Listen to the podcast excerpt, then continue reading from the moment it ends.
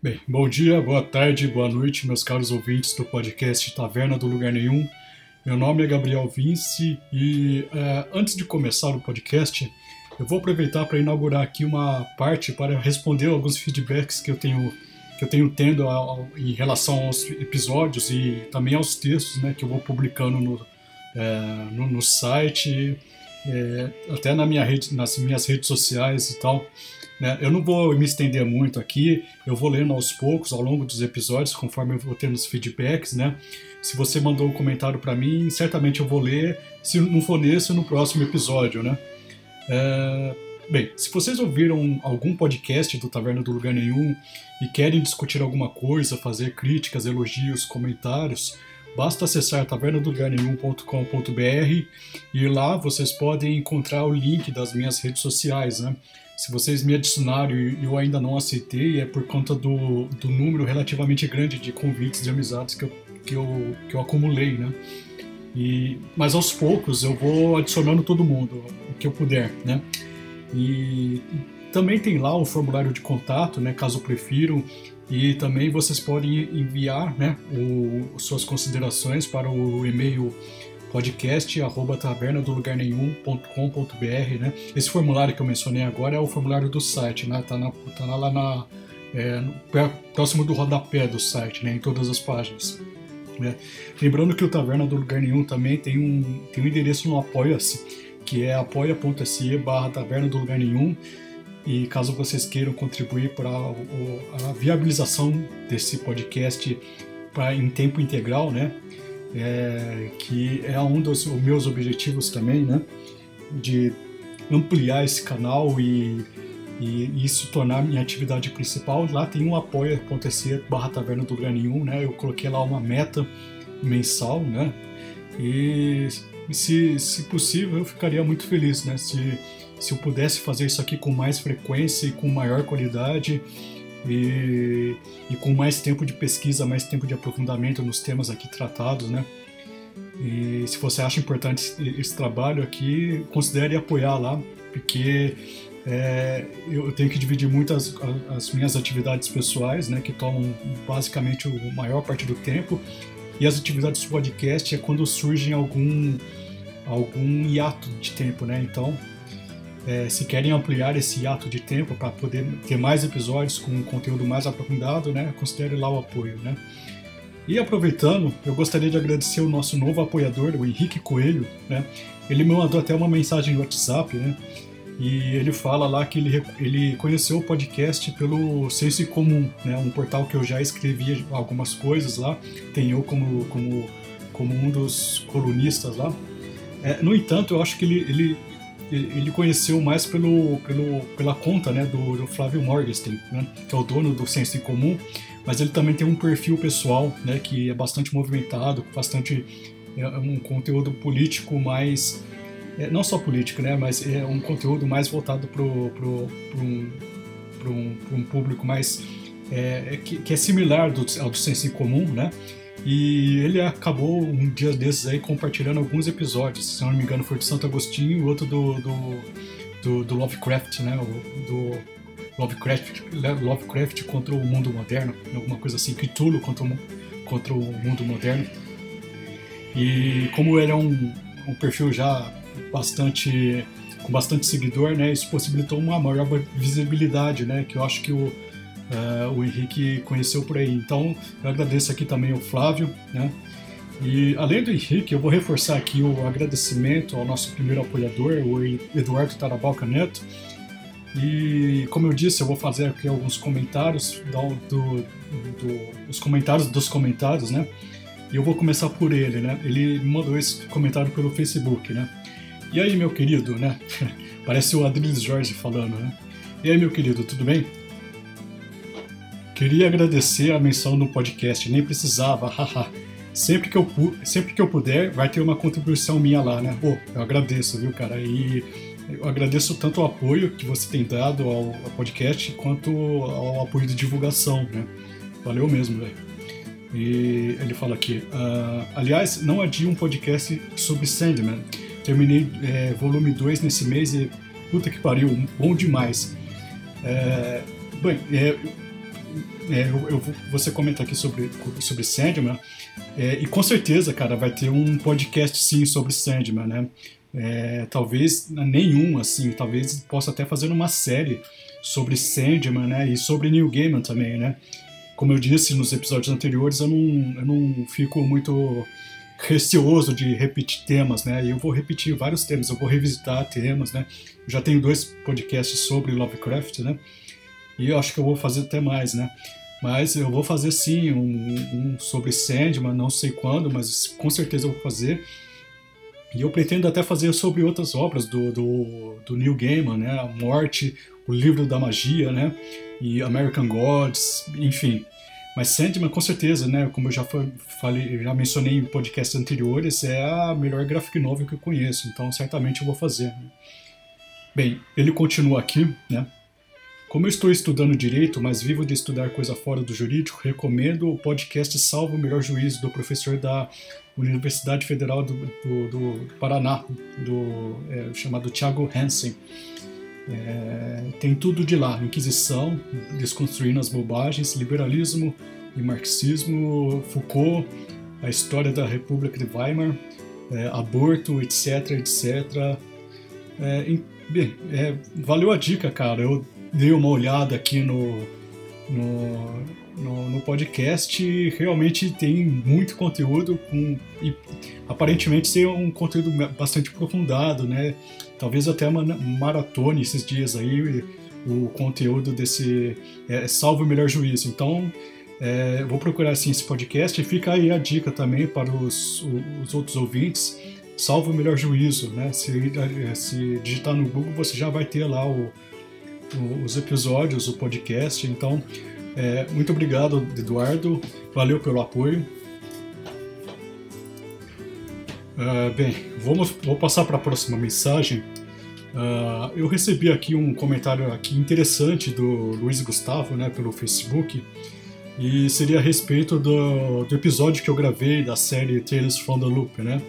Bem, eu vou evitar aqui dar o nome inteiro dele, porque é um comentário um pouco polêmico, né? E eu sei que tem um monte de gente aí que fica é, caçando, perseguindo as pessoas com, com opiniões mais incisivas, né? E pode até dar problema pro cara, mas eu vou, eu vou ler o comentário dele. É, Bom dia, Gabriel. Cara, você me indicou Tales from the Loop, eu queria comentar sobre o episódio número 6, né? Na minha opinião, ele não faz, a, a não, ele não faz diferença na, te, na temporada como um todo. Qual é, necessário, qual é a necessidade da temática homossexual na série? A impressão que passa é que a patrulha lacradora exige pelo menos um episódio com temática minoritária, para que seja aprovado o projeto da série como um todo. Você poderia dar uma luz sobre? Valeu, abraço.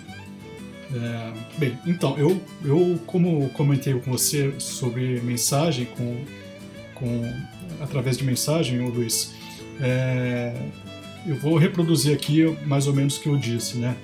Primeiro, assim, eu concordo que deve sim rolar uma pressão para que os produtores da série é, meio que paguem um pedágio para esse tipo de temática, né?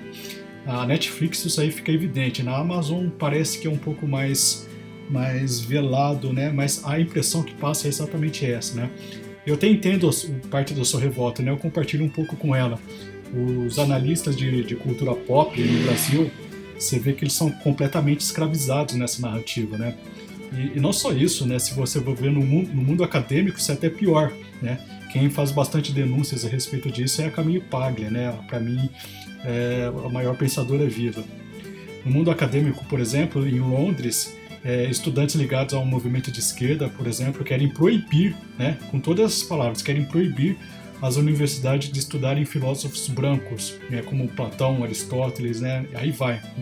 Talvez Marx eles recebam, eles, eles, eles façam alguma exceção, né, Marx era alemão. Interessante isso, né? Mas a desculpa deles é que esse é um movimento necessário de reajuste histórico, de descolonização do conhecimento, né? Então, assim, olha o nível desses caras, né? Se você já for de uma, se você for branco, homem, você já já já está na na, no espectro do, dos inimigos da história, né? nos grandes vilões da história. Né? A gente sabe que isso acontece, né? E vou falar um pouco aqui do, desse podcast. Esse podcast aqui, Taverna do Lugar Nenhum, ele tem como objetivo trazer uma, uma perspectiva mais lúcida e menos ressentida no mundo da cultura. E isso inclui fugir um pouco dessas polêmicas, né? Eu vou explicar um pouco porque eu, eu tento fugir dessas polêmicas, né? E tratá-las só, somente quando for necessário. Então, bem, para começo de conversa, você pode ficar tranquilo aqui que os conteúdos e os comentários é, serão livres de qualquer filtro limitante de cartilha de bom mocismo, né? O, o problema é o seguinte, é, a gente concorda né, que esse povo politicamente correto e lacrador é chato, autoritário, insistente, mas é, o que pouca gente sabe, pouca gente mais ligada à direita sabe, que eles, têm método nisso, né? E eu percebi ao longo das tretas que a ênfase meio persecutória que acaba deixando, é, que eles que eles que eles promovem assim na internet de cancelamento, né? Acaba deixando qualquer pessoa mais normal muito reativa, né? E eu percebi que é isso mesmo que eles querem, né? Se você começar a entrar na pilha, você vai acabar fazendo o jogo, que, o jogo deles, né? Quando, quando a pessoa se torna reativa, é muito fácil ela perder a razão, né? E, e o povo lacrador, né? A, acaba gerando um, uma espécie de lado oposto que para mim é tão bosta quanto, né? Você vê, por exemplo, muitos chorões aí da direita que não pode ver uma produção cultural que tenha, sei lá, um, um negro protagonista ou a história de que deu uma vitrine para uma relação homossexual, né? Que, que já vai pensando, ah lá, tá tentando lacrar de novo, né? É, eu, eu, já vi coisas absurdas aqui, por exemplo, eu comento bastante no Facebook, tipo, um cara que assistiu aquele filme Até o Último Homem, do aquele belíssimo filme do Mel Gibson, né, que versa muito sobre sacrifício e liberdade em momentos de guerra, né? temática mais aprazível a qualquer conservador mais lúcido possível, né? Mas o, só, por, só pelo fato do cara, do protagonista da história ser vegetariano, o, o cara chamou o filme de esquerdista, né? Olha, olha o nível também do, do outro lado, né? E, e isso é, assim, ele, ele, ele, ele ignorou completamente todas as sinalizações positivas do filme e focou apenas no fato do cara ser vegetariano, né? Isso aí é, é pegar pilha, né? É isso mesmo que eles querem, né? Eles querem que você parta para esse lado mais ridículo, né? Mais caricato, né? E quando você você dinamita assim o, o, seu é o que eu penso, né? Você dinamita o seu senso crítico, se consome um produto cultural e fica procurando é, onde tentaram lacrar, onde tentaram oprimir, né? Essa essa dualidade aí que que nesse podcast, nos comentários que eu faço, nas minhas análises, eu tento realmente fugir, né? Se, se o único critério que eu, que eu uso para analisar qualquer coisa aqui, no meu ponto de vista, é se ficou bom ou se ficou ruim, né? E, bem, era isso que eu queria falar, né? E, então, escreva para mim se você concorda ou não com o meu ponto de vista, né? Eu estou aqui à disposição, né? Mas fique tranquilo que o podcast vai continuar tendo a mesma visão, a gente não se dobra aqui. Eu falo a gente, mas é eu só eu que faço podcast, né? Eu, eu, não, eu não vou me dobrar esse, essa cartilha, né? Ao, mesmo tempo que eu também não vou ficar pegando pilha, né? Ou, ou então ficando, ou, ou, pegar qualquer produção cultural mais com, com, com viés, até, até mesmo com viés de esquerda. Eu não tenho problemas com isso, né? Então, é, fica aí meu comentário. É, e é isso aí. Bem, o próximo comentário é da queridíssima Andressa, a mineirinha, que está sempre conversando comigo a respeito de, de vários assuntos aleatórios, zilhões de, de assuntos aleatórios, né? Ela me mandou uma excelente mensagem aqui a respeito do, do Tales from the Loop, né? Ah, assim, como é uma mensagem um pouco maior, eu vou picotando ela né, aqui e vou respondendo parte por parte. Né? É, começa assim. Assim como, assim como você, a estética visual e a trilha sonora me encantaram desde o início. Achei um brilhantismo sem fim a forma como eles manipulam a trilha sonora, alternando, né, na, maioria das, na maioria das vezes, entre melancolia e desespero. Sentimentos comuns ao ser humano ao tratar de conflitos internos a respeito da sua própria natureza. a trilha sonora desempenha um papel tão importante aqui que é quase como se fosse um cenário invisível, sempre presente. Né? É, vou comentar agora. É, como eu comentei, a trilha sonora do Tales from the Loop é realmente genial, né? E é genial porque foi feita por um cara genial, que é o Philip Glass, né? O Philip Glass é simplesmente um dos maiores um dos compositores mais influentes do século XX, né? A composição dele transita tanto na música pop, né? Ele já fez parceria com David Bowie, com a Bjork, com Lou Reed e quanto na, na própria música clássica, né? Que é o seu habitat natural, né? Ele é um compositor de música clássica. E é, ele é o ele para vocês terem uma ideia é o principal expoente do que conhecemos como música minimalista né? E os sentimentos de melancolia e placidez que que a Andressa comentou aqui e de, de outro lado o desespero é, foi muitas vezes o que eu senti e é muitas vezes pensado isso aí né? O Felipe Glass sabe muito bem manipular esse tipo de coisa ele é conhecido como um cara que consegue manipular com, com poucos recursos né com recursos bem minimalistas, a, a música dele ele consegue manipular seus sentimentos, as suas visões mentais, né? Então é um cara genial. Né? Bem, continuando aqui, não poderia mais concordar com o seu comentário de que a tecnologia é deixada em plano de fundo inteligentíssima escolha também, porque demonstra que a natureza humana tem como essência algo maior que o próprio ser humano e aquilo que ele constrói. Bem, meu comentário aqui é exatamente assim, como dizem, né, a boa ficção científica não trata necessariamente de ciência, né, mas da relação do homem com, com ela, né, da relação do homem com a ciência. Né. Na, na verdade, né, qualquer gênero literário, qualquer gênero literário o epicentro da discussão é sempre o homem, né? Bem, ela comenta aqui também, é, além de ser visualmente muito bonito, o ambiente mostrado entre as cenas chega a ser conflitante para quem está assistindo, né? Em 2020, ao menos. É, porque ao mesmo tempo que vemos computadores antigos e discos de vinil, é, nos são apresentados imensos robôs com algo em comum no cotidiano, no cotidiano do ser humano e esse conflito é muito bom porque novamente traz a ideia de que os dramas da existência humana são atemporais, né? que é o foco ali. É, comentando aqui, eu não poderia concordar mais, né? Eu, normalmente concordo muito com ela. A tecnologia ali é apenas uma plataforma, né, para discussões mais humanas. Né? A Andressa fala mais o seguinte aqui. Aliás, dentro desse contexto, Outra coisa que eu achei genial foi o contraste entre o ambiente e as próprias pessoas. Temos pessoas comuns, porém complexas, em um cenário comum, incomum. Né? Quer, quer algo mais é, pateticamente comum do que um adolescente espremendo as suas espinhas antes de ir para o colégio? Bem, meu comentário é, é o seguinte: é, sim, no, o, o, foco trivial da, da, da série é, é, algo que eu achei belíssimo, né? Como eu disse se, eu não, se, eu não for, se eu não me engano, se eu não, se eu não disse no podcast, eu disse em outro momento que a, mesmo se a série não trouxesse as profundas questões que traz, né, seria ainda assim uma das minhas séries favoritas, apenas pelo, pelo ambiente apresentado, né. Aí ela continua aqui. Mas para mim o mais importante é que o, o que mais me conquistou foram os questionamentos levantados em todos os episódios e o melhor de todo e o melhor não respondidos é, aqui concordo mais uma vez com ela.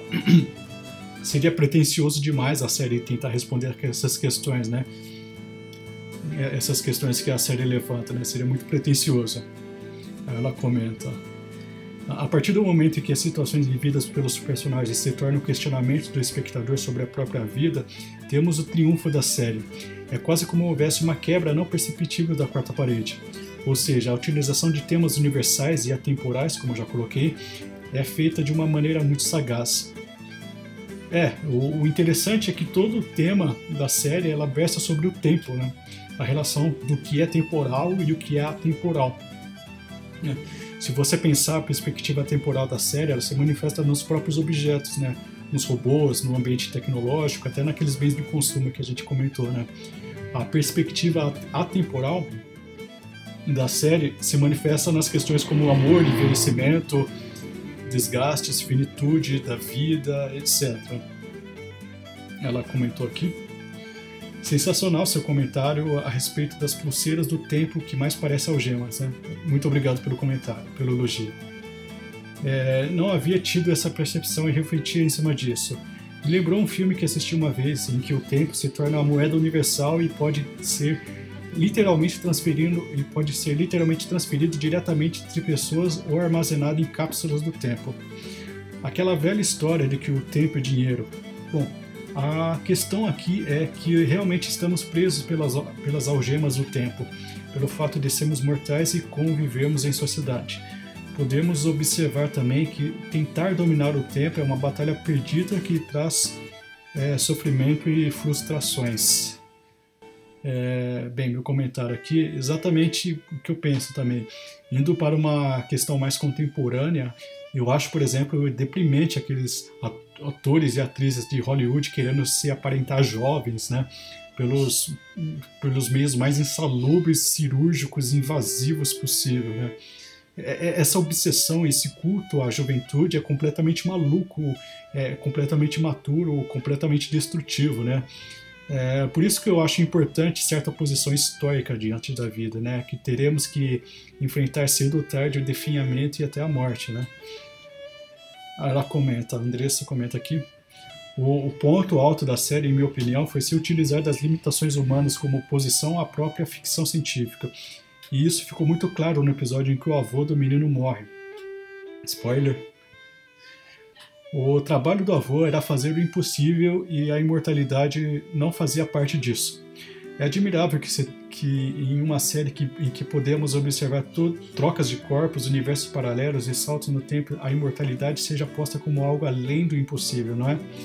Acredito que a, a lição aqui seja a, que a efemeridade da vida é que nos torna humanos e deve ser encara, encarada como um presente em vez de ser combatida em vão o, em um diálogo da própria em um diálogo da própria série temos a seguinte fala: às vezes o que torna algo especial é justamente o fato de ser passageiro. Eu acho que é isso. Eu, eu acho que é isso também. A, a série termina justificando a sua premissa em si mesma e não se preocupa em responder os próprios questionamentos ou dar mais explicações sobre aquele universo. Né? E ela termina aqui falando que a série é maravilhosa. Bem, é, tem um, um, conto muito interessante do Isaac Asimov que versa um pouco sobre essa questão da, da, da longevidade, da, da, necessidade de finitude que é o homem bicentenário, né? E, e, esse episódio que ela, se, que ela se refere aqui é o Ecosphere, né? Que fala da, aquele episódio que fala da relação do, do seu avô com o, o, seu neto, né? É, é, o meu episódio favorito, né? É o meu episódio também, é, é, também meu episódio favorito, né? Que ela comenta aqui. É, esse episódio ele traz aquelas incômodas, mas é, necessárias e edificantes questões sobre a morte, né? É, existe uma expressão latina chamada memento mori, né? Que significa lembre-se que você vai morrer. É uma expressão que estava muito presente na, na história do cristianismo medieval, né? Você via, por exemplo, capelas, é, capelas é, construídas com ossos, né? Que, que tinha uma frase, se eu não me engano, era nós, ossos que aqui estamos, por vós esperamos, né? Então, o homem medieval, a sabedoria do homem medieval, a sabedoria da igreja medieval, é, tinha a morte como, como uma, uma, uma espécie de condutora do, do modo de vida, né? É uma sabedoria que meio que se perdeu hoje em dia, né? Infelizmente. E essa saudação latina que eu falei, né, Memento Mori, ela é era utilizada pelos eremitas de São Paulo da França, né? Que eles eram conhecidos como irmãos da morte, né? Que fazia e, e essa essa essa essa saudação, né? É, os fazia recordar da finitude da vida, né? A, a vida monástica, a vida do, do, do catolicismo medieval era toda permeada na na, na reflexão muito da, da morte, né? e uma reflexão da morte que até valorizava a vida, né? Aquela, aquela, de, de, aquela, aquele paradoxo do que o cristianismo traz na, na vida do ser humano, né? Entre morte e ressurreição, né? Era muito vivenciada pelos, pelos cristãos medievais, né? A importância de lembrar que a nossa vida carnal é uma lenta, inescapável e melancólica marcha para a morte, né? e que não, não apenas como uma reflexão é, é, de uma realidade, mas que, que ela deve ser assim, a nossa, nossa vida carnal deve ser assim, deve ser uma coisa passageira, né? Então, era esses os comentários da Andressa, né? Muito obrigado, Andressa. Andressa, sempre excelentes seus comentários, eu gosto muito dos seus comentários. E espero que a gente pode possa conversar mais sobre outros assuntos também, né?